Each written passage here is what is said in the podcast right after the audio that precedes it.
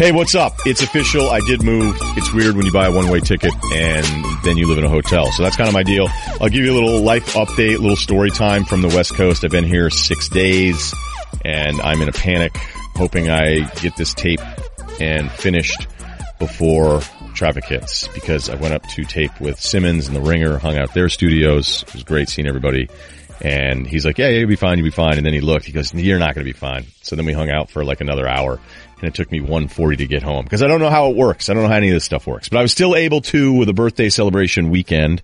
Uh, went to go see Sarah Walsh and her lovely husband, Matt Bushman um, this weekend in Coronado, which was really great. Second time I've gone there. So Amin Elhassan's going to join us. We're going to play this game uh, where I'm going to offer him up trades for Kawhi Leonard because no teams that I talk to think that Kawhi or agents think Kawhi is going to ever play for the Spurs again, and that means a lot of teams are on this. And I mentioned the Cleveland angle. I think there are other teams that are seriously going to be kicking the tires on this. But I was glad that Windhorst actually said how Kawhi could be tied to Cleveland's future with LeBron James because this is all sauced material, kid. First off, though, Harden, that was stupid again. It was so much fun, and I want Ceruti to jump in here. And I say it's so much fun because I don't know to see somebody drop 44 points like that and take a total of 26 shots, and it wasn't like it was some crazy annoying Harden free throw game where he was seven and nine. Yeah, double checking here, seven and nine. Paul wasn't very good. Capela was terrific, although Chris Paul had that turnover late too, where he threw it out of bounds. Although I think I could probably find a way to blame his teammate. It was weird too because Webber gave Minnesota's defense credit for being patient, not fouling right away when I actually think they were screwing up. And then it led to kind of an OKC Clippers problematic, uh, Paul possession where remember he had that awful possession against, um, the Thunder in one of the Clippers playoff losses. But the Harden thing becomes now like, wait a minute, who is this guy? Is he the best? And it feels more like, I don't know, Ceruti, do you think more people actually think Houston is going to come out of the West now than Golden State? Uh, yeah, definitely. I would agree. I feel like everybody's kind of on this Houston thing. But the other thing with Harden is you do this. You go, okay, I can respect the fact that he has one of the top handles in the game. I think he's there. Maybe Kyrie, still probably the best. I still think Steph's pretty impressive. Kelly Olynyk has the best pump fake in the game. We all know that. Um, but Harden's handle to match his shooting prowess, you know, it's just, um, I don't want to say like, hey, well, it's better than Curry or whatever, but I mean, it's kind of right there with him. But I always hated the fouls that he got called for, and then it kind of stopped happening. Remember they had that Portland series loss when Howard was still there and like Aldridge, I think, was still there. And it was kind of like a Dame Lillard coming out party. And by the way, how about them losing to the Pelicans? God, shout out to the Pelicans and Drew, not Jrue the Damager, but Drew the Damager at point guard. Um, the Harden travel thing bothers me, and I don't want to be a hater. Oh, I don't want to be that guy, but it's it's true. Like if you can take three steps backwards, it used to always be if you were taking two steps, it was two steps towards the hoop. Okay. And all the step back shots from the day, it's like one step back. He's, he's doing three. So when we do this thing of like, is he the most unguardable? You go, well, you can't touch him or it's a foul and he's allowed to step in three. He can take three steps in any direction. It's not all the time, but it's a good amount of the time. You're like, how did he, like you can't stay on him because then you're going to get called for a foul and then he's able to step any like he might be the most unguardable because it's also the most illegal we've ever seen from a player. And I don't think that's hating. I think that's just honest assessment of, of what we see. Ceruti. I am not really one of those guys that gets worked up about it. It probably is a travel, but it's like the same thing as remember the LeBron crab dribble, and I just like I wasn't really that worried about it. And it the, the thing that I think Harden does that makes it weird is he does stuff that doesn't look like anybody else's stuff. So like Russ can Russ can dominate. LeBron can just by sheer, sheer athleticism dominate. Whereas like Harden does these little things that like no other guy has a move for, and that step back is one of them. Like he does that little like weird one step to the left, go back to the right thing that some people use, but he does it to perfection. So I think when we watch him, you're like, wait, this guy looks like he's playing at the YMCA and he's like a 50 year old dude. Yeah, and I'm not look. Covington had a shot in the second half when the Sixers went on that blistering run to start the second half against the Heat where Covington caught it. And if you're watching on TV, that means Sixers going right to left on your TV. Covington's towards the bench side, so he's on the right side by the three point line. And it's a kick out to him where he up faked, went right, and then, you know, like off the dribble, up fake right, and then two steps left. And you're like, what is that? And he hits the shot and you go, what? So what I'm saying is, and this isn't even a Harden thing. It's just that Harden drops 44 and we're going, is this team going to win an NBA championship?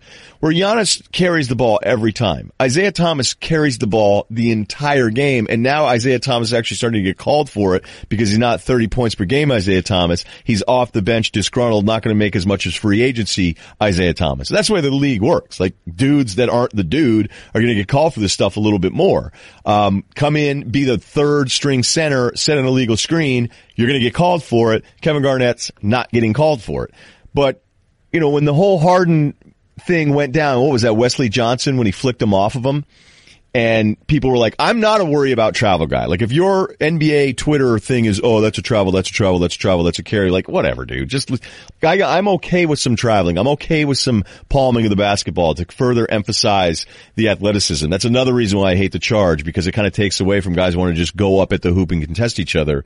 But if you're allowed to go three steps in any direction into the backwards or side to side, I it, it's almost like I give up. I give up as a one-on-one defensive player because I don't know what to do. And it's not me hating. He is incredible.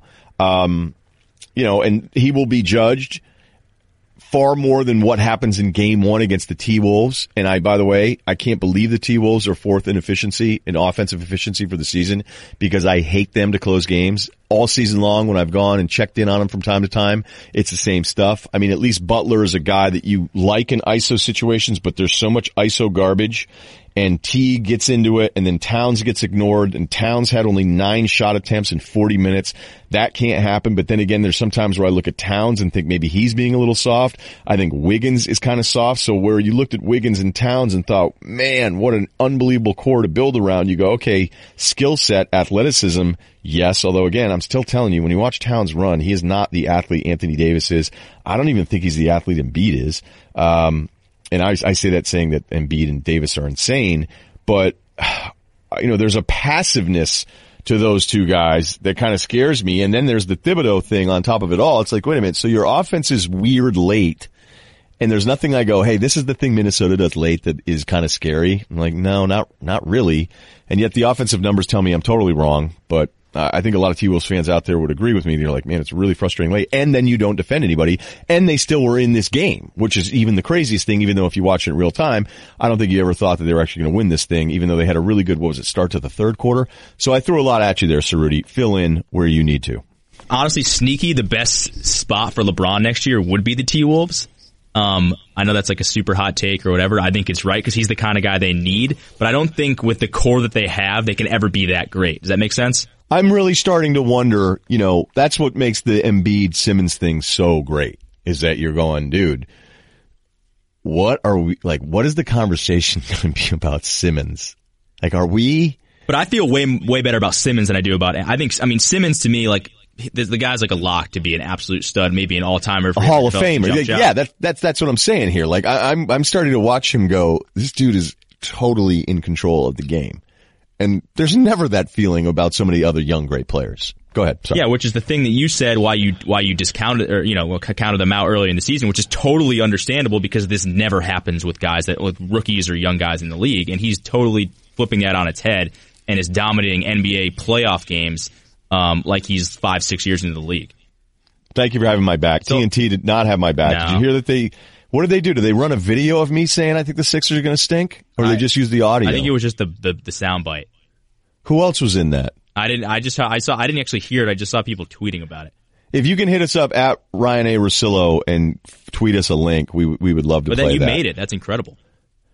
Yeah, I know, but that's the thing about being right and wrong. All the things I've been right about. Who's using that audio? Nobody. Yeah, where they didn't have the Tony Romo audio, did they? They didn't have the Tony Romo mm-hmm. audio. No, they didn't have the mm-hmm. Kaepernick contract demand audio. They didn't have the Kevin Love's going to stay in Cleveland no matter what everybody else says audio. They didn't have LeBron's going back to Cleveland audio.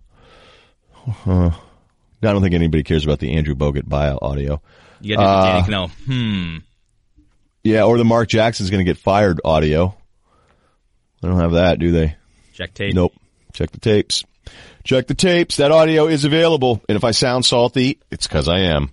All right. Uh, Popovich, side note, we're going to do a bunch of Kawhi stuff with Amin Elhassan here, um, because I don't like, well, like, if I said, Hey, what else are you hearing, Rye guy? I would say, boy, nobody thinks Kawhi's going back to the Spurs.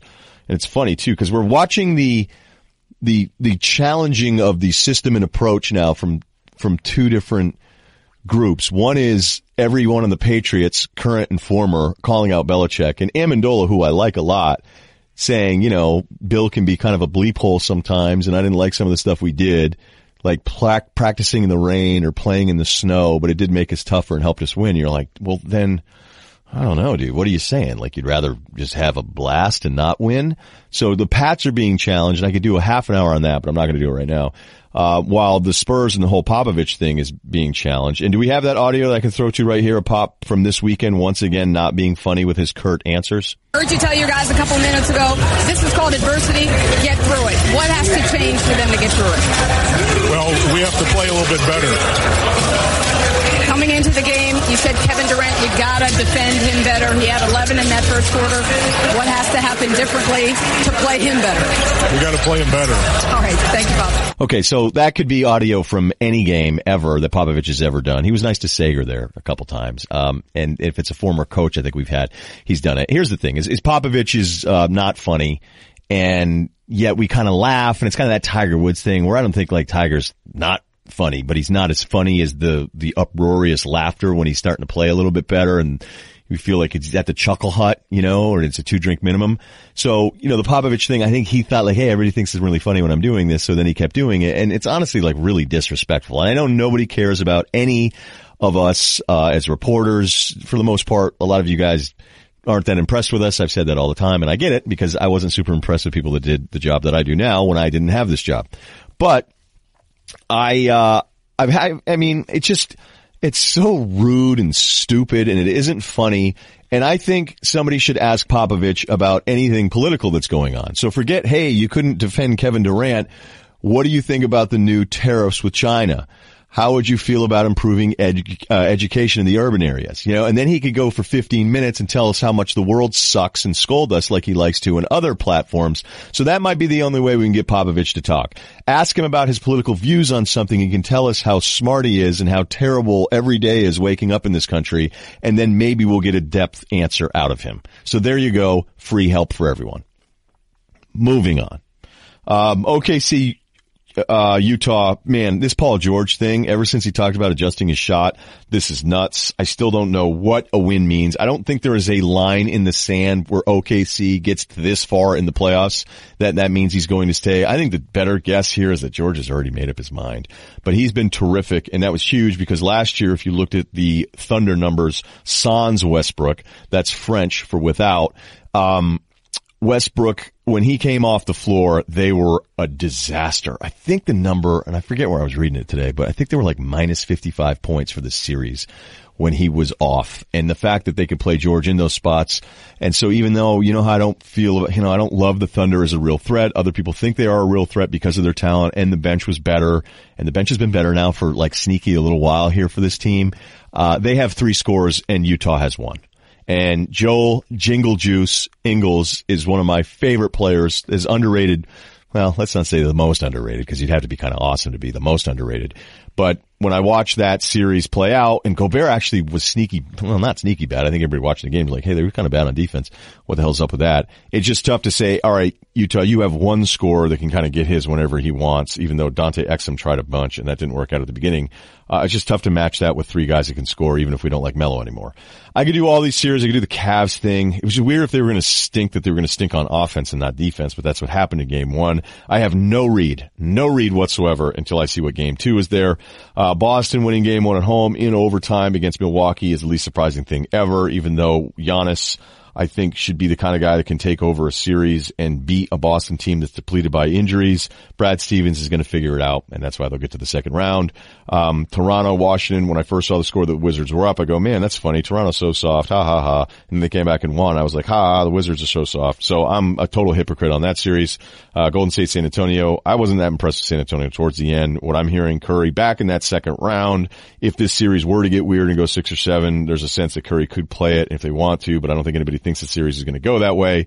Uh, Miami, Philadelphia. How about that second half for the Sixers? I mean, oh, okay. Hey, we're going to get down 10 in the first quarter. Miami's going to make everything and then we're just going to blitz you and there's nothing you can do about it.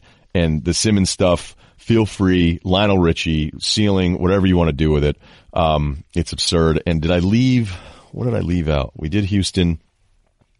I didn't really do much of New Orleans, Portland, other than I want New Orleans to win the series in a weird way. Not because I don't like Portland, but I just, I want Anthony Davis to continue to be talked about. And that's what he needs. Like the next step for him, even if Lillard hasn't done a ton in the playoffs, I think that win against Houston kind of like you just sort of get introduced all over again. And if he were, if Davis were to have a really great series and beat Portland in a series where he didn't think they were going to win because Portland's been really good this year, that would kind of at least, even though we don't look at New Orleans and go, hey, they could come out of the West. I mean, nobody's saying that. Uh, I don't know. It, it just, it, it's almost like a uh, being born again thing in the NBA when you have a little bit of playoff success, even when it's unsuspected and people can just appreciate you a little bit more. Cause sometimes I feel like, and I'm not saying I'm the only one, but there's so many times where I hear people talk about Anthony Davis, even with that GM poll, and you go like, you really, you think like if these guys are all healthy, that it's not Davis by a mile? But that's the problem is that Davis, you know, hadn't been healthy and you were wondering what he had, uh, what you have in him, but he's, he's just awesome. Anything I left out, Ceruti, that you feel like you need to fill in there? That Dame shot feels like it was forever ago, even though it wasn't. Um, what against Houston? Yeah, and I God, it was an awesome shot, and that it was video was incredible. But I am it, I am sort of with you on. I think we talked about this a little bit today on Will's show. Is if Gian, does Giannis and Anthony Davis do they both have to win their first round series? No, no. I mean, for dopes they do, but I'm not a dope.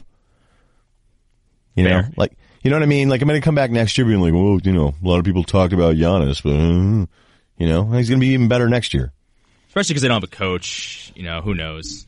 Right. How about how about that? They had four assistants standing up to close the game yesterday. Okay.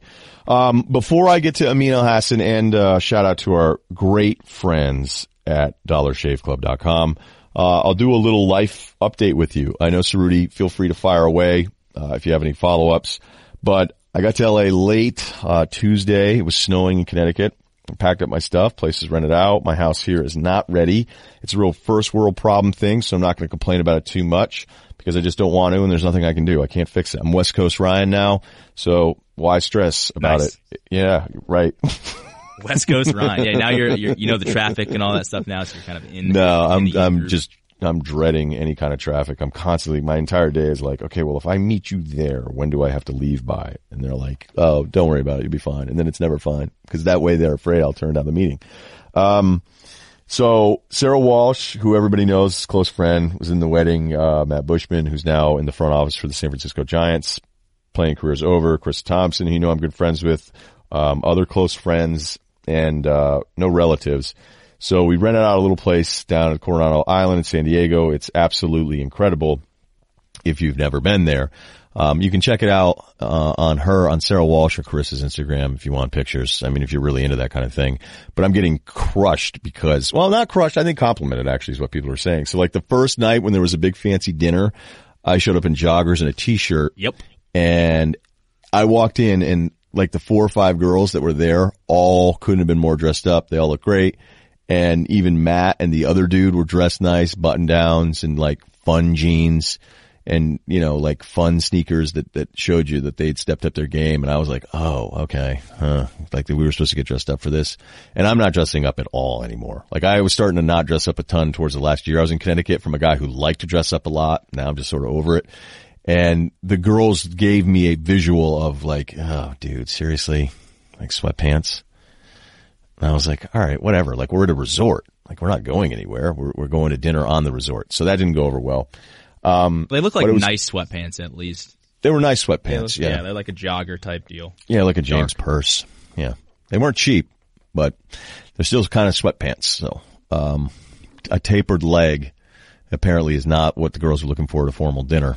Uh, let's see here. So this is where I need a ruling because, you know, I don't, I don't necessarily. I'm I'm a little over and probably old for for Gaslamp. Not to say you couldn't do it if you needed to. If you needed that weekend out of me, you could get it, but not really what I was looking for. We hit up uh, McP's, which is a, a, good Navy SEAL bar, as we were told, but you can't ever tell like who's a Navy SEAL and who isn't. So you just don't talk to their women, and you just you know you be polite, order your beers, and um, that's that's what you do. You know, just sort of hang out. So we had a good group there. Great cover band, ZZ Top into Van Halen, right into Stevie Ray. I mean, it was like I had written out the playlist before because I didn't want to hear any hip hop if I was going to a Navy SEAL dive bar in Coronado.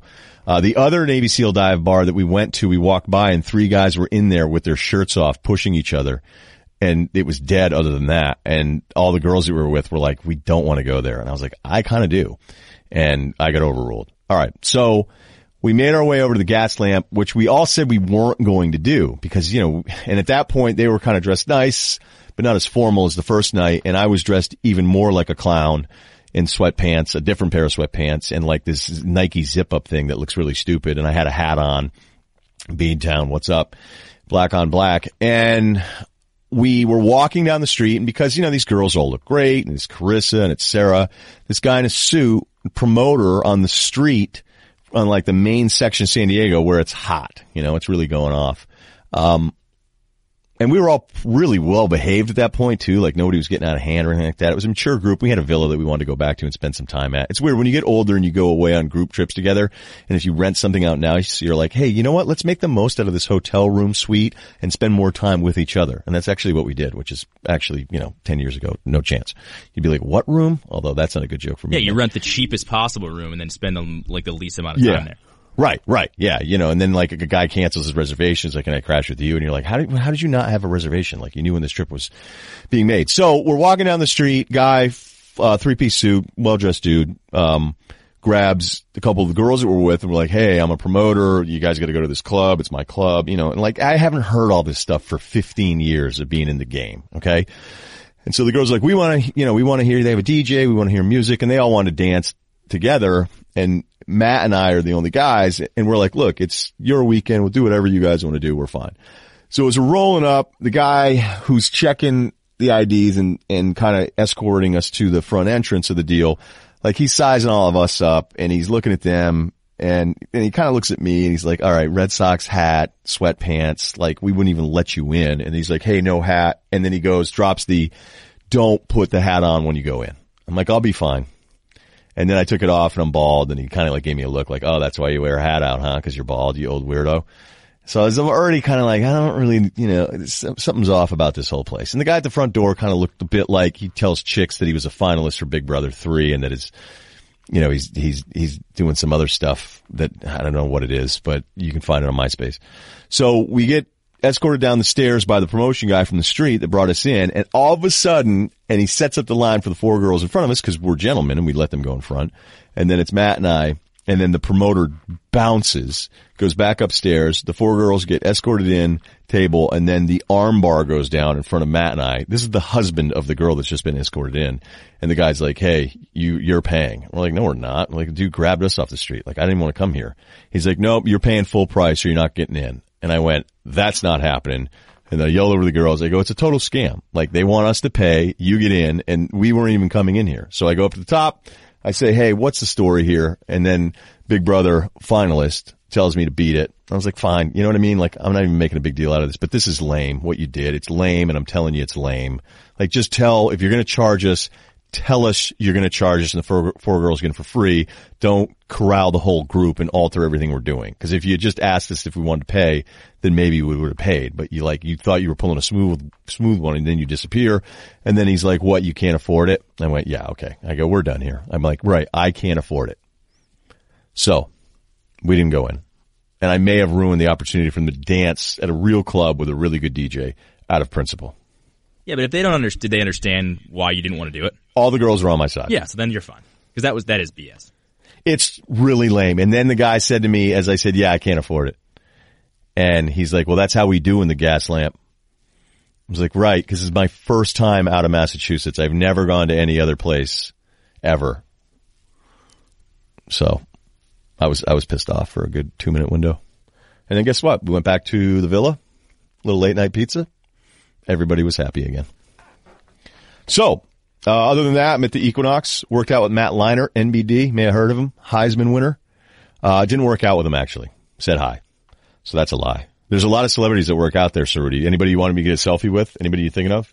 Uh, Gyllenhaal, is he there? Probably, right? Gyllenhaal, I don't know if he works out in the South Bay. A lot of those guys are all up in the Hollywood area. A lot of people Ah, in the okay. Hollywood area think we're all weirdos that live down at the beach. And I'm like, every single time I get back to the beach area, I'm, I'm just going, wow, you know, I, I have this weird thing that it, until I get back to the beach, I'm just, you know, I'm like, I driving up to the ringer, man. It took me, I don't, does anybody care about this? Cause everybody that lives in LA already knows all of this. And then everybody doesn't live in LA already knows this too. But, um, yeah, I don't really have much else to report. May go up to Colorado for a few days cause, uh, yeah, I could stay in a hotel here for two straight weeks. And some people offer me rooms, but I'm like, you know, it's not even that I'm, I just don't know that I'd want to do that to you, you know? Who would you call? Like, who in LA could you be like, hey, could I crash on your couch for? There's a like, couple people that have offered, Yeah. but I don't know. Any I feel like it's kind, what's that? Could we get a name? Uh, mm, well, I don't know. I mean, I don't know if you would know know who they are. So if I drop the name, it might not be that exciting. So, uh, yeah, I'm I'm fine though. I mean, I'm a big boy. I knew what I was doing when I got on that plane. I knew that it wasn't going to be. Now, if somebody says, "Hey, your house is going to be ready until June 1st," then you're going to get a, you know, I'll just do a one bedroom B and B in Redondo and maybe start doing steroids. But I don't know if I want to admit that to everybody. Let's hope that does not happen. Yeah, let's. uh That's not me. even. Yeah, I mean, I'm not even sure I would do it. All right. Uh Anything else? I think that's it. Fired up for the game twos to start tonight. Yeah, I am, and I gotta, I gotta hustle, man. I gotta get Oh, back did in you, you didn't even hear, by the way, real quick. Uh, Dakich yelled at me today. Actually, he, he basically ethered me on the air today um, because I told him that Victor Oladipo wasn't um, this guy in Orlando. And he basically was just like, who's this producer guy telling me that he knows basketball, blah, blah, blah. And it was actually really, really funny. yeah, but you're right, and you also have watched Oladipo Well, the, the more funny in thing Orlando. is, I was giving Oladipo a compliment, and Dakich was like, "Yeah, this guy." He's like, "I've studied under Bob Knight for like ten years, but yeah, this guy knows what he's talking about when it comes to basketball." No, I'm not saying you know more than Dakich, but I would say you've watched more Oladipo at at Orlando than anybody I know. And like you were the first to call it. You go, you know, the craziest thing when Oladipo went to the Thunder and he kept missing all those layups. You were like, everybody, he goes, it just, it, it was another one of our overall points that you and I have always shared is that you're actually, it's, it's not surprising anymore. It should be known that, that people that do this for a living don't watch nearly as much basketball as you think they would. So it's like nobody watched Oladipo in Orlando miss the same layups other than like the real hardcore guys. And you're a Magic fan, so you saw it and you're a hardcore guy anyway. But then he started missing for the Thunder and the announcers are like, man, I'm really surprised how much he's missing at the rim. And you go, why? Now, but Dakich was all good about it because he. I actually asked him, I was like, "How many Magic games do you watch?" He's like, "No, dude, I have league pass. That's probably why I, why I got divorced." I was like, "Yeah, all right, fair enough. Yep, yep, yep. There you go." I still think you've watched more Magic games than he has. I, I, there's no way I would take him in that bet. But yeah, of course he knows more about basketball than you or I do. But doesn't mean you couldn't know one dude. I had a GM call me once about a player, and I could tell within two minutes he'd never watched a player play. I was like, what? But he acted like he did. Yeah, he had made a trade for the player, and he I couldn't believe that they traded for the player, and then he was like, "Hey, what do you think of him?" And I I just complimented his personality because I didn't want to say, "I can't believe you traded for this dude. He sucks." Oh man, I want to know who it is so bad. Yeah, and I, I knew right then and there. I'm like, "You just traded for a player in the league, and you've never watched him." And the only reason I had is because I just I had. So again, that's not me saying, "Ooh, I know more than a GM," because I don't. I don't know more than GM. I just in that instant, that one player, I knew more about that player than he did. All right. Uh, keep subscribing, keep reviewing, keep rating. I still have a trunk of stuff, um, but I don't want to make this an official giveaway right now. But let's keep things moving along here. I am sorry about last week, but that's why we gave you two pods the week before that. We're going to be doing this once a week. I even got security clearance here at 710 ESPN. I was walking in with some of the Vegas Knights. Obviously, I was mistaken for a hockey player, so still got it, even on the West Coast. So feel great about that. Um, but I'm looking good and feeling good because of dollarshaveclub.com. This is what's going on. Your bathroom called. It's time to give it the cleaning it deserves. I just cleaned mine out. And you know what I kept is all the extra razor blades that Dollar Shave Club gives me. Get rid of all the junk that's lying around. Freshen up with high quality products from dollarshaveclub.com. Members like me, we get everything we need for our morning routine delivered right to our door. I remember when I met the owner, the whole guy that founded this whole deal, he's like, we want to own the bathroom. Well, they're own, they're owning it. DollarShaveClub.com. They deliver everything you need to look, feel, and smell your best. Dollar Shave Club is more than just razors. DollarShaveClub.com is better than shopping in a store. Here's the deal. Dollar Shave Club has razors, shave butter, shampoo, body wash, toothpaste, everything you need to look, smell, uh, and feel your best. I get an amazing high quality shave every morning. Now when I shave my head, uh, from Dollar Shave Club, the executive razor. It's the best razor that we've used. I've given a few extras to some friends. The Dr. Carver shave butter is unbelievable. It makes you want to get rid of those old school shaving creams. It goes on clean so you can just see where you're shaving. And since Dollar Shave Club delivers everything to you, you don't have to set foot in a store wandering the aisles hunting for razor, shampoo, body wash, toothpaste, none of it.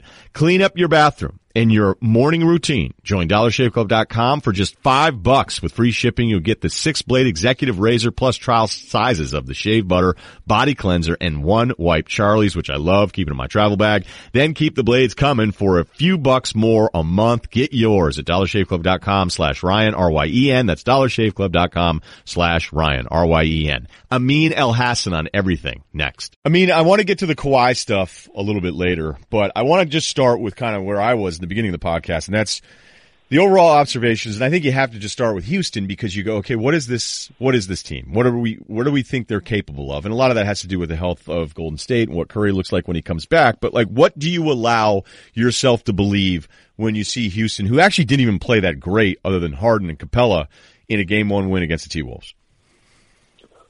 Well, I mean, I think uh, it sounds kind of weird, and I got into a big argument with Dan Le Batard on the show about this. Uh, I think Mbah a Moute has to be there for them to, have a legitimate chance at uh, beating the Warriors. Because when you when you're playing Golden State, obviously uh, the emphasis is on uh, large size defenders. I won't call them big defenders because I don't want people to think I'm talking about big. I'm talking about large size defenders who can switch. Uh, because that's what Golden State does at you. A bunch of large sized human beings who play offense on the perimeter and play inside, outside, and all that. And so a was like the the critical mass of large size defenders who could switch if they needed. Between him, Trevor Ariza, PJ Tucker, and then Clint Capela to a lesser extent. And so uh, that's and his help is so critical for their chances at overcoming the Golden State Warriors. Um, but beyond that, I really think it, it comes down to uh, if you're if you're Houston, and we're talking about the, the ways that Houston can pull off this massive upset. You're really talking about how can I get Golden State out of its beautiful game and into a style of play that they really don't like but seem to fall into, particularly when Kevin Durant um, is is more assertive. Uh, and the more that they can keep Golden State away from a lot of cutting and a lot of a lot of ball moving and more into uh, Durant trying to kind of be a hero or even Steph Curry trying to be a hero uh, in one-on-one play, I think that gives Houston an advantage because it makes it easier on their defense. And when I watch Houston, I go, okay, you know, this this isn't when you're doing, I would imagine game prep for them. You go, there's not a ton that we have to prep for here. We know what they're going to do on offense. It's really more about trying to attack them on defense. But then I think that we go, okay, well, Daryl Morey, who I would imagine both of us like a lot, um, you know, in the beginning when we heard about their G League team and they were like, oh, they just take as many threes as you possibly can and people kind of laugh at it. And then you go, no, they're kind of doing the right thing here and breaking this mold. And then it feels like Daryl Morey's entire construction of this roster is on trial when if it weren't for a looming Golden State, we may look at this playoffs as a formality, but then again, maybe we check it again because of what what Harden looked like in Game Six. So I, I feel like there's all of these things that are about to be tested here but it probably has more to do with who Golden State looks like in the Western Conference Finals than it is who Houston is right now. And I, look, this and this is what's going to skew this whole era, uh, these five years or so, or maybe a couple more years after that there there were teams that were truly great teams that because Golden State existed, we're not we're probably not going to talk about them as such. And I think Houston is is definitely up there. Look, is the offense predictable? Yes and no. It, it's predictable in the sense that, um, uh, in terms of obviously you know the emphasis is on three point shots and shots in the paint. And the only mid range green light really seems to be Chris Paul because he's even Harden has kind of shied away from taking mid range shots and has just uh, gone gone an either or thing. It's predictable in that if it's not Harden or Paul or quite in a, in a slight version, Eric Gordon, no one else is doing anything other than shooting it, dunking it, or passing it. They're not. No one's creating off the dribble. No one's trying to do anything, any any uh, um, extra things. And it's predictable in the sense that not a whole lot of kind of off ball movement. Right? They got their guys all camped out on the three point line. But as I say to everybody, this is in the NFL where if we got your playbook, oh now you're screwed. We got you now. It's one thing to say, oh you're predictable. Say okay, come stop us. And really, Yeah. that, that goes back to Mike D'Antoni's philosophy. He's like, I'll give you our playbook. I'll, I'll give you our tapes.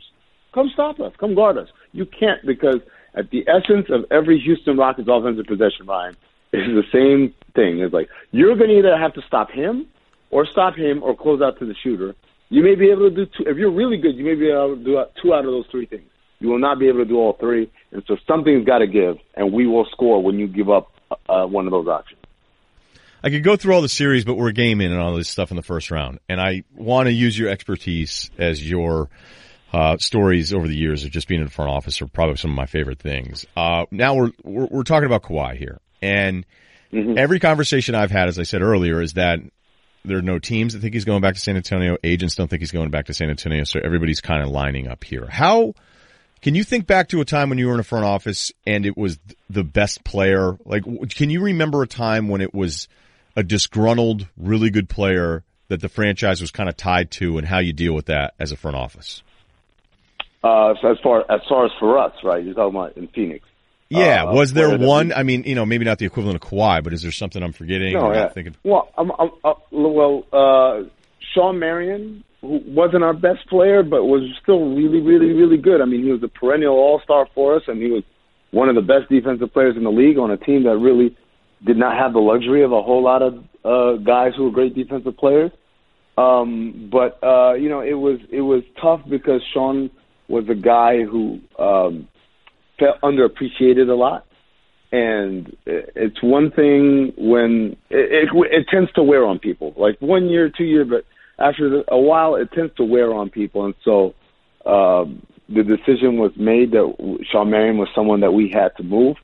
Um, even though, as we as we recognize from a basketball standpoint, oh, this is a guy that we should embrace and we should definitely want on our team.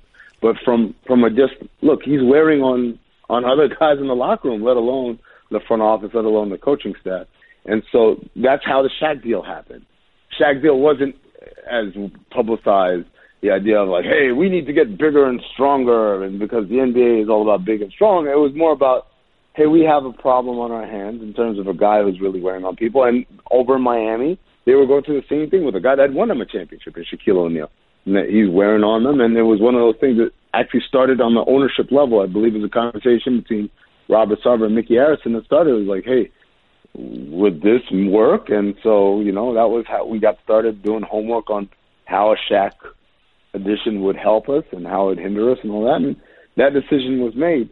Um, there was also stuff about his contract because Shawn Marion was coming up on a contract and he wanted an extension and he wanted his extension to be max and we weren't prepared to really pay him that much.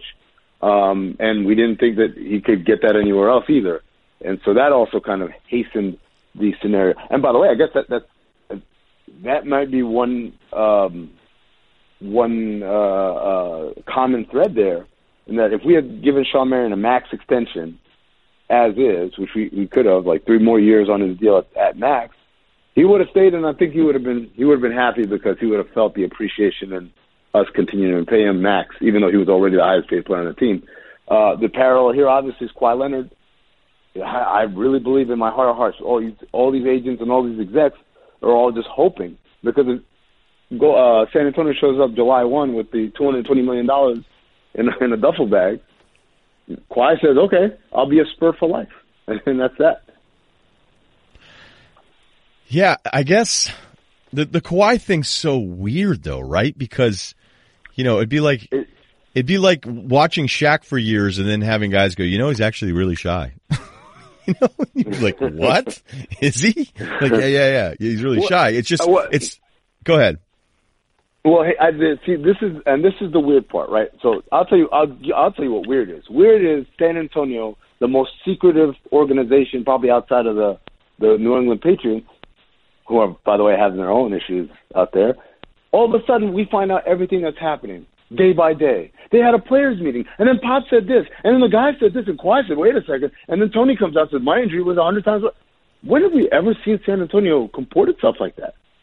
Right? Like so, the, all of the most airtight organization in the NBA all of a sudden has a leak every single day. We, we're reading a report every single day, and so is that all of a sudden they've lost control over keeping uh, things confidential, or is that hey, we're the San Antonio Spurs and we're going to play this NBA game the way it was meant to be played, meaning organizations like to leak certain things that are painted, uh, designed to paint them in a positive light, and whoever their adversary is, in this case one of their players, in a negative light. And so we got a lot of why won't Kawhi come back? And even the players came back and begged him, and, and and you know, and the players said it wasn't even that bad, and all that. And so all of these things are kind of read between the lines. This isn't luck or chance that we're getting all this information. This is San Antonio trying to paint a picture. The problem is Kawhi Leonard. Spurs have been around for a while. They know how to play this game, even if they haven't had to play it in a while. Kawhi doesn't, and in that sense, you've got people taking his silence and his absence to mean, hey, everything San Antonio is saying is right, and Kawhi is a selfish guy, and Kawhi is this and Kawhi is that. But what hasn't come out is or, ha- or it's come out, it just hasn't been publicized for whatever reason. Things like Kawhi had uh, uh, an injury a couple of years ago in the wrist that what he was medically cleared for. Turned out he wasn't right at all. Went out there, got hurt again. Kawhi last year had a really bad ankle sprain, then got medically cleared for game one and promptly sprained his ankle again. So if you're Kawhi Leonard, you're saying, well, our doctors say you're fine. Which the doctors that cleared my wrist or the doctors that cleared my ankle? Which, which doctors are we talking about here? and so he doesn't feel good. He goes to his own doctors. They're saying you're not clear to you're you're not ready to go out there yet. And so from Kawhi Leonard's standpoint is why am I going to risk my body, which is my moneymaker, which I know fans don't like to hear, but hey man, this guy's got a window of time where he's got to make all the money for his family for, for, till till the ducks uh, come flying home, right? he's got to be smart about what he does, especially with a 200 plus million dollar potential deal on the horizon. You can't jeopardize that. Jeremy Lin went through the same thing in New York uh, five years ago, whenever it was. Right? He was every day we had to watch. Jeremy Lin is 63 percent. He's 72 percent, but he won't play in the playoffs until it's 100 percent, and he never played. He ended up never playing, and he ended up getting the, pay, the, the payday of his life. And that was the right decision for Jeremy Lin, and I think it's the right decision for Kawhi Leonard. Well, you're right about the leak thing. Like all of these ideas that none of these teams leak. No, no, some teams are just really, really good at it. And then you go, okay, well, if Kawhi and obviously Popovich is giving us somebody who prides himself on not giving us anything is giving us everything by saying you have to ask Kawhi and his group, which we're all led to believe if you're t- how tough was that? That was, I mean, that was just hey, by the way, this is the deal. And people around the league said, say it, uh, it's the uncle. You know what I mean? Like, it's funny how basketball works. Uh, all of a sudden, a mysterious uncle shows up on the scene in recruiting and, and, and before the draft. And then you're like, who's this guy? Be like, oh, that's another uncle. And you go, is this real or is it not? And then there's these demands. But I would argue that the leaks are coming from the team because as of now, like, if Kawhi really, really is hurt, then he needs to do a better job of leaking out his side of the information, or he needs yeah. to do the sit down with Rachel Nichols. He needs to figure out how to do this because as of now, around the league, it is that he is the disgruntled star that abandoned his teammates. And if that is true, of course, there's not going to be any leak from his side of it. So that's what the team is selling. Um, but the team now is selling, I think, the other teams that I talked to that he's actually legitimately hurt because that, in a way, makes him more appealing just being hurt than somebody that oh. may have quit on his team, which is the oh, absolute worst thing you can do in sports. Oh, Ryen, Ryen, I disagree. I think everyone's cheering for for him to be disgruntled because if he's disgruntled and they've got a breach there, oh, that's where we come in. That's what everyone is thinking. Everyone's thinking that's where we come in because if it's just he's hurt and when he's back he'll be fine. Well, then the Spurs they're not going to try and give him up, or they're going to try and want to get too much for him. No, he's but see, we're, we're, we're on this. Sorry. Breach, we're on the same page though, because what I'm saying is, is that the Spurs would be selling, oh, it's just an injury. Ah. Whereas so if the, the teams, right, but and how ironic would that be that like you're actually trying to tell other teams that he's legitimately hurt and has missed an entire year yeah. because that increases his value. And I agree with you. We actually are on the same page here. It's, it's a cheaper price for the disgruntled guy that's already made up his decision, yes. you know, months ago that he's never playing in a Spurs uniform again. So yes, we're on the same page. Yeah. Yeah, yeah, no, absolutely, absolutely, yeah. So, yeah, no, but uh, like again, this is man, this is the NBA. Uh, by the way, when it comes to the uncle, hey, Lamar Jackson is going through the same thing uh, over in the NFL draft, right? The idea is if you're an agent in this league and there is an outsider, meaning a person who is not another agent or a traditional type of agent, the mission to slander this individual is so intense. It is. About how it is. he's he's throwing everything away because of his uncle. He's throwing this away because of his mother. We can't even get in touch with him. Like teams can't even get in touch with him. It's just all these kind of ridiculous theories that basically this player's whole career is going down the tube because they're cavorting with uh with some sort of uh, uh novice at, at the at the wheel. And by the way, sometimes that's true. So like what you said, he should be doing the sit down with Rachel Nichols and saying this is what's happening and all that stuff and getting his side of the story out there. And maybe a savvier agent would have had him do that, or at least convinced him to do that. Whereas an uncle would be like, "Well, Kawhi doesn't want to do that, so we're not going to do that," or you know, some other weird variation of, "Hey, man, only guilty people feel like they have to testify," or, or all, all the other all the weird weird theories people might have. So there is a little bit of truth there, but also I just always feel like we always have to take it with a grain of salt when we hear everyone around the league, oh, the uncle's messing everything up. Yeah, of course, the agents think the uncle's messing everything up because they're agents. Yeah, right. And if an agent just screws it up, it's a different label than somebody who's a non-traditional yeah. agent. But then again, you you'll have like, I'll never forget the Ben McLemore pre-draft stories that I don't even think many of us felt super comfortable even saying and you're going, okay, so wait a minute, how many guys is he on now? How many agents? How many people are saying they represent him? How many different people are making him work? And So now there's another guy that's making him work out away from the way that the agent set up all the workouts. And they're like, the kid's living here, he's living there, this is where he grew up, all these people. And you were just like, this is such a disaster. And then yeah. he ends up in Sacramento and you go, okay, that's why Ben McLemore, people are going, oh yeah, that guy, what happened to him?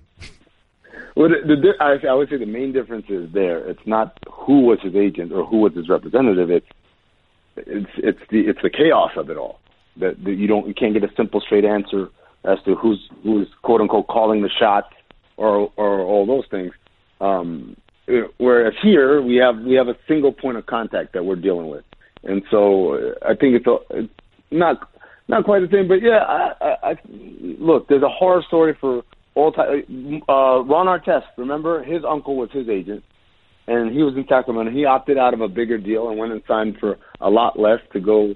Uh, one of to Houston uh, at the time. You know, so uh, I'm not here to say that every family member who becomes a representative is just as good as any agent. I'm just saying that whenever we hear that the quote unquote mysterious family member is ruining things, I always think to myself, okay, how much of this is the agents driving this narrative because they want everyone to know hey, you're supposed to be with one of these establishment. You roll with one of us, and we take care of you. Okay, I'm going to play a little game here, a little exercise. You ready? Yeah. I'm going to be different teams here, and I'm going to offer you stuff for Kawhi. And See, the problem here is that like whenever I talk to people, be like, "What do you think the price is?" And you go, "Well, if everybody thinks he's gone, then the price is going up," as opposed to the other disgruntled mid-season guy, where you look at the returns historically and you go, "Man, they traded that guy for that group of stuff." Like it always ends up being like the one thing and then three things you talk yourself into thinking are assets, and they aren't. Um, okay, if I, all right, so I'm Ryan McDonough. You know him well, Phoenix Suns. Mm-hmm. I call you up. You're running the Spurs. I mean, and I offer you Josh Jackson the number one pick, and then whatever filler. And we're doing these the primary pieces to get the deals done, and then figuring out the rest. Right. Would you hang up on me, or would you would you stay on the phone? Well, I would say I want more. I, I would probably hang up, but I wouldn't. It wouldn't be a get out of here. It would be you need to add some more stuff, and by more stuff I mean another another another first for sure, uh, and maybe even uh, another second somewhere there, and then uh, you know, in the in the spirit of of uh, of uh, salary matching, even though we're not doing that right now, I would say, oh, you know, also T.J. Warren because I mean we got to make the numbers match somehow. Uh, so I, I mean, I, look, if you're, I would Spurs, let you pick anybody else. I mean, you can have Marquese Chriss, you can have Bender, you can have Len. I, I imagine maybe there'd be some Spurs interest, you know, the way they do things where they go, oh, you know, I'm we always Booker, like this. Booker's off the table though. Booker is off the seat. I'm going to do the whole thing where I go, I need to add your disgruntled star to my already happy star until right. Booker becomes that's, disgruntled. That's the starting point in every conversation. If you're the Spurs, the starting point is I'm going for your best player. I don't care who it is. And if you say because we're going to try and shortcut this. Usually, this is how it works. If you, if the if the Spurs have Kawhi on the table, the Suns call. The first thing you say is Devin Booker, this conversation's not happening. And then then you sit back and you wait for Phoenix to say, okay, I can't give you Booker, but what if I, what if I, and in this case, Phoenix is overextending itself. I give you Josh Jackson, two firsts, and uh, then you're like, okay, or, or maybe you say Josh Jackson, a first and two seconds, and then you say, no, no, no, two seconds. What am I doing? This guy's our franchise player. He's one of the best uh, players in the league. He's the, he's the, the premier premier defensive player. I'm not taking a first and two seconds for that Josh Jackson, a guy who may or may not be in the league three years from now. So then you go back and you do this kind of back and forth, back and forth. But if if, if I'm if I'm the Spurs and I do a deal with the Suns, two firsts is going to be in that conversation. That's the first. So even even if it's the number one pick in the lot, you know what I mean? Like I think you and I would agree that that becomes really superficial value. Like you're like, oh my god, it's the number one overall pick. But again, it's not the number one pick with the Simmons coming out, or LeBron coming out. It's Right.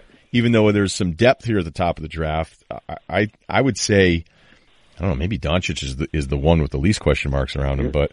um yeah, I mean we're not we're not doing this in a year where in 2018, even if Ayton Yeah. is the presumed favorite out of Arizona, it's not like a once in a lifetime type of pick that you No. go, like, you know. So Oh, And and and by the way, then then it turns into that's also so. What is the second first? Is it two years from now? Is it three years from now? Is it like we can put it down the line, or maybe you negotiate down? What if the Suns say, okay, I, I'm not going to give you another one of my firsts, but what if I go out and get a, another first somewhere else? So it's our first this year, and then a first somewhere else. And they're thinking to themselves, okay, I'm going to take T.J. Warren, and, and he's got a great, like, solid flat contract, and I'm I'm gonna, you know, shop the hell out of him for a first round pick to something. Come back and say, okay, it's it's Josh Jackson, it's our number one pick, which might be first overall or might be whatever, and I've got you twenty something from somewhere else. How about now? And that's that's really the dance, right? The dance is all about the sweetening of the pot. Um, and obviously, San Antonio is having the same conversation, different locations. So then they get to, you know, compare and contrast. So so so now I, I'm I'm RC. I just hung up on you, Ryan, Ryan McDonough, Ryen Russillo. But now Ryen Russillo, you're calling us someone else. Who are you calling us? okay, I'm going to be uh the Wizards, and I'm going to say, Ooh, okay, we got okay. we got swept in the first round, and this doesn't work. It doesn't work.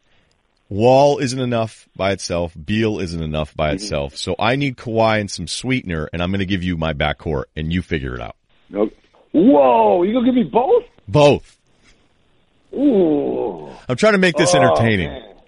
This is entertaining. Hold on now. This is this that might be more entertaining than the scenario that I think you're going to come up with uh, for the Lakers because I've heard a Lakers one that was that blew my mind and I was just like sold. But we Wall and Beal and they're under contract, and you know in San Antonio free agents aren't exactly a given. The bigger thing becomes you, you, you, you, this is where okay the San Antonio way and the culture. Are these guys good cultural fits from a value standpoint man that's really good. That's really good um, but from a cultural fit standpoint I wonder if San Antonio would do it I wonder if they wouldn't want one or the other but not both because it's really hard to fairly large personalities fairly large uh, personas to fit them into that, and they're coming in with the that, that might, and they'll clearly be the best two players on the team above even Lamarcus Aldridge, um, who also isn't exactly the greatest embodiment of, of the Spurs culture. Uh, I'd have to think on that, but I'd be like, you know, uh, Ryan Grunfeld. Uh, I'm calling you Ryan in all of these scenarios. Ryan Grunfeld. Ah, I, let me get back to you on that one. You've given me a lot to think about. That's We have some calls to make. Yeah, yeah. I could see Popovich or or RC just going, wait. So the guys that don't get along there, and you guys are kind of soft and lose games you shouldn't lose, Yeah. and now now I'm gonna. I, you know, I think on the surface, everybody you're nuts. You should be offering one and filler and not both. But you know, look, we're trying to we're having fun here. All right, next one. If you're Washington, What- by the way, if you're Washington, that might be a, a sneaky genius way of fixing. That's what I'm saying. Right. Yeah. right? Like now I don't have to deal with any of it. Um, Yeah. and the thing is, I, I do from a talent, like I am not anti-Wall, I'm not anti-Beal, but I think you have to be very realistic in who they are. I, I know I have what, eight more minutes with you? I, I don't want to screw you up yeah. here. Well, no. No, no, we're doing, we're good. We're, we're making good time. Okay, all right. Next call.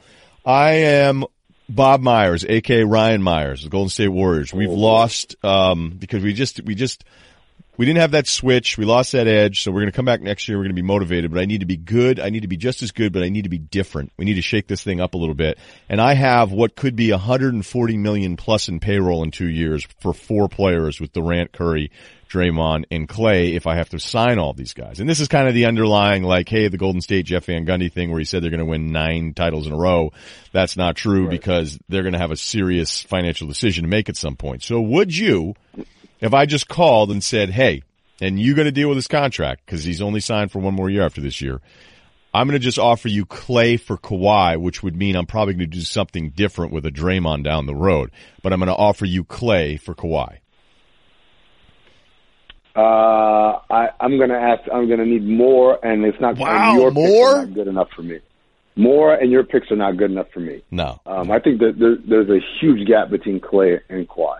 Um, and and I have a lot of respect for Clay. Great defensive player and an underrated offensive player. I think a lot of people think of him as very one dimensional, and he's not. I mean, he's the guy. He's, he is a legit 22, 23 a game scorer in this league uh, even on a team where he's the number one option. But I think if I'm San Antonio, um, I have to. I it, it doesn't matter if the reality is they're a lot closer uh, than uh, to each other than we think. The perception is that Kawhi is a much superior player, right? Kawhi is an MVP candidate, and I don't know if Clay would be an MVP candidate if he were on another team. Wow. Okay. Yeah. I used to think that way about Clay, but then I felt like he just became so much better at creating his own the last couple of years. He, um, he is. He is. I just don't know if it's if it's to that level, right? But see, and, I think I'd be looking also, at this. Uh, I'm sorry. I just I think if I were the Spurs, I'd be going, okay, we have disgruntled Kawhi, who kind of like injury or not, is pissed about this situation. And if we can get on the blower with Clay and be like, hey, do you want to be a Spur? Do you want to be a Spur for a bunch of years? You do? Okay, done. Like I think this is closer. I, I, I personally think it's closer, and obviously a sweetener here or there, but you know. Well, let me say this. Let me say this.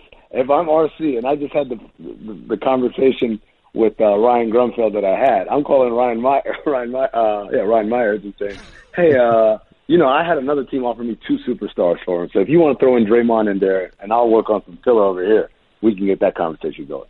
Draymond and Clay, okay, now now we're in business. I love this. I love how irresponsible we're being. Okay, I, I have two oh, more course, teams. Yeah. I have two more teams, and I don't think I'm going to do the Lakers one, so you may have to fill that one in yourself. Oh. Okay? Oh. No, that's all right. That's hey, all right. Let me do it. Let me do it. Let me go let ahead. Me, yeah, yeah. Me, me, Magic Elhassan, and I'm calling you RC Buford. All right. So um, here's the deal. We like Kawhi. He's a hometown guy. Um, San Diego. We obviously have Oh, we have, well, he's a hometown guy. He's from the LA area. He just went to school. In that's San right. Diego. That's right. He went to high school there. I'm, I'm just I'm yeah. being a jerk. So, yeah, no, that's what you're supposed to do. That's right. I'm a GM here. I'm like, well, he actually really connected with the San Diego community, but whatever. Yeah, exactly. so that's where he goes in the off season, right? so, but here, here's what I. Obviously, Brandon Ingram took huge steps this year. Obviously, Kyle Kuzma the break one of the breakout rookies this year offensively. Um, and uh, heck, you know, uh, our draft picks maybe this year not so much, but you know, pretty they're going to be pretty solid. Um, guess what? I know a lot of these teams are asking you to take one or the other. I'm going to give you both here, Kuzma and Ingram, and the pick. Man, I I need more certainty. I'm sorry. It's kind of like the Phoenix oh, thing there, where you go, okay, maybe it's the number one pick and Josh Jackson. Like if I'm trading Kawhi, I need a guy that I know can come back and has shown it for years and is going to continue to play in this league at a high level for years. And Ingram may have taken that next step here, we all love what Kuzma was as, as a totally overlooked guy. Like I'm starting to think the Chicago Combine's far more valuable. Some of my favorite guys have been really good players. Now Kuzma was great. TJ McConnell at one point I'm like, dude, why is why wouldn't he be in the Richaun Holmes, another Sixer. Yeah. So the Chicago Combine yeah. side rant there more valuable than people realize. But I need somebody who's more proven than Kuz or Ingram. Oh, you're killing me here. I did. All right. Okay. All right. What what what you got? All right. Let's switch here. I, I like being okay. RC better. not, Two more. Not going to be in the other team. You All were right. really good as Magic. You told me that you liked Kawhi, which I hadn't known prior to that. Um, that's, that's what Magic would do. okay, here's the deal. LeBron and Windhorst, I'm glad somebody else did this because I had heard this now Yeah. and, and alluded to it before, but that this is why LeBron's bags are not packed in Cleveland because the whole collective in Cleveland is hoping, however the exit goes here, is that there's a way to rework this thing on the fly and Cleveland keeps LeBron, but that would be Love and a pick that right now is slated at eight. Who knows what happens to the lottery with that Nets pick, which is theirs obviously. So let's say it's pick, it's a pick in the six to eight range. I know it's Love and some sweetener. How quick are you hanging up on me if you're the Spurs? Mm, I'm, I'm saying sorry, man. After a conversation I had with Ryan Grunfeld and perhaps Ryan Myers, uh, that that is the least appealing package presented. Even more less appealing than the Suns one because uh, beyond the positional conflict of having Aldridge and Kevin Love, um, it just it doesn't ring enough bells. That first round pick, while nice, is not as good as the Suns pick, and uh, you know. It, Suns, you know, as I said, I would tell the Suns to go out and give me another one somewhere. Um, I, I just, I'm not, uh, and that's not a knock on Kevin Love. I think it's more to do with his age, and then uh, you already have a guy at the four in Aldridge, and Aldridge doesn't really like playing the five, and all all those issues. And then defensively, you have to ask what kind of drop are we taking here. Uh, it's just not enough, I don't think, uh, for me to to engage in. The only positive, if you're one of those people, that you send them out, send send them away from the west to the east. That makes me feel a little better, but I, I think I can do better with almost all the other packages. Okay, last one here. This works out well because uh, Bryan Colangelo. I say, look, you can't have Embiid, you can't have Simmons, but you can have Fultz. And ask me about some other people. Hmm. Okay, so well, this is the least proven of everyone, right? Because at least Well, I don't know. Have you seen those have done it Fultz? for, for an entire yeah. You you didn't read the Fultz per thirty six to close out in garbage time of the regular Yeah. season article? hey, the fact that he's even out there though and, and engaged, like I'm No, not trying to beat up on the. This is great, but it's Yeah. just it's also it's like it's a little too much maybe. No, I mean, well, because here's the thing. Cause It's two different things. The Fultz, the yeah, the Fultz conversation is complicated. Is complicated by people who are inevitably always linking Jayson Tatum to him, and uh, you know, and you know, I get into this conversation with with uh, with uh, Rachel Nichols all the time because she's like, "Oh, you never do a deal with Danny Ainge. Look what happened to Sixers." I'm like, I saw the kid in summer league. He was fine. You you can't tell me that Danny Ainge said, "Ah, three four months from now."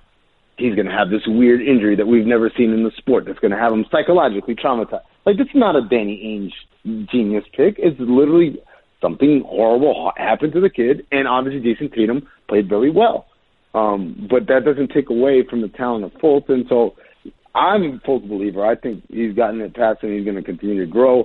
Obviously, she's got a, a ceiling, a limit on how good he can be in Philly because you're playing behind uh, guys who are once in a generation players, and you may be just merely the best, one of the best players in your draft class. Um, having said all that, if I'm San Antonio, yeah, that's that's too risky. I mean, it, it's it's it's way too risky of a.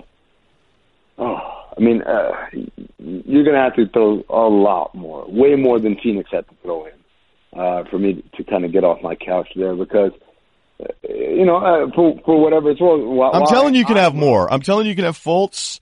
You know, I mean, What's my own. more pick- though? Everyone, every everyone else on that team is kind of like a all right, like a, a decent like role Saric? player. Who, I mean, I think Saric is fine. I, I can't walk away with Fultz and Saric. I don't know. I, I, in a weird way, I'd rather I'd rather have Kuzma and Ingram. I have a lot more Wow. confidence All right. in in their ability uh, uh, to fulfill potential, not in their in the height of their potential. I think Saric and, and Fultz have higher potential, but I have a lot more confidence in Ingram and and, and Kuzma to fulfilling their potential. Um, and but at the same time, again, we're talking about hey, we're sending them out out of the conference. So that that'll help. That'll you know one headache off of our hands um, as opposed to building building a dynasty somewhere here. Because of course, the whole Lakers scenario is all about get if you trade for Kawhi, then you just go out there and you can you can get LeBron because now you say, hey, we already got a superstar here. We don't have to worry about what Paul George has to do. I love this game. By the way, um, by the way, the best part about this game is I play hardball on all these. I ask for more. I say that's not enough. I I, I low blow and, and bash all of these guys that you know that I like. I'm like, ah, that's not enough and all that. And while I play hard to get, Paul George gets traded for Victor Oladipo and uh, and uh, Don, Don, uh, Domantas. Domas. Let's It's go with just- Domas. You can't. Uh, yeah, you just you can't you can't predict these things, and and I know Oladipo's balling out of control, but you're a damn liar if you think Indiana sat there like we can get an All NBA player out of this deal. No, I, No, I they- like the deal a a- little bit better. I liked it a little bit better than everybody else, and I got killed the night when the trade happened. I had teams making fun of me for tweeting out like, "Hey, it's not that terrible," because and then it, it you know because it's it's because it's about expectation, right? The idea is that he's way better. available. Yeah, we didn't know this. Well, it's not even, he's been it's unbelievable. he's way better. It's not even that he's way better. It's just the idea that Paul George is available.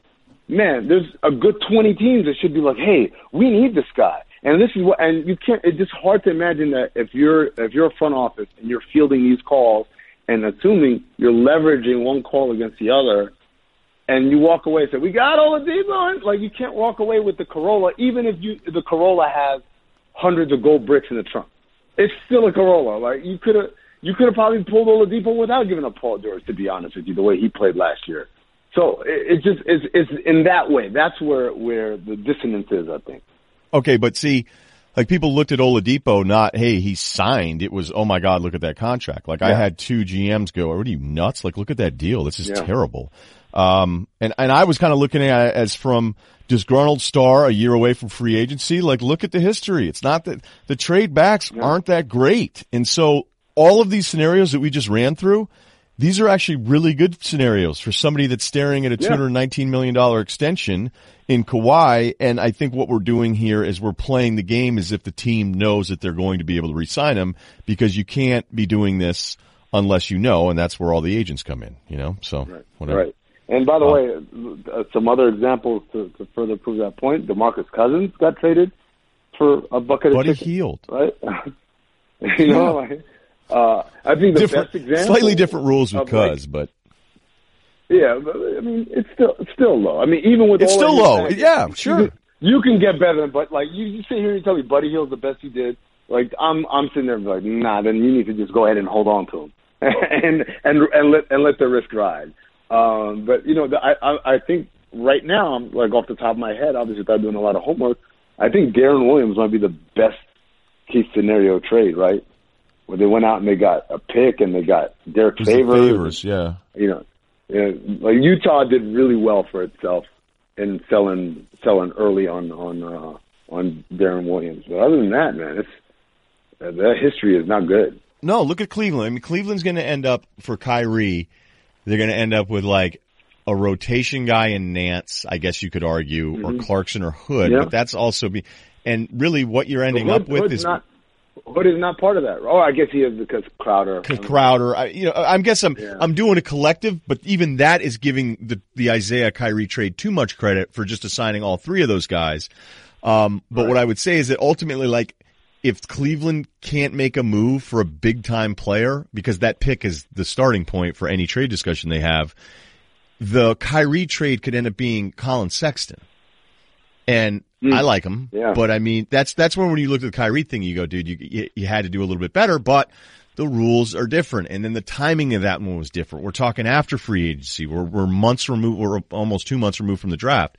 Uh, you know, that was, it's, it's, it's really weird. So I, I think some of the scenarios we laid out here, if Kawhi had said, Hey, I'm not coming back. I am done with the Spurs.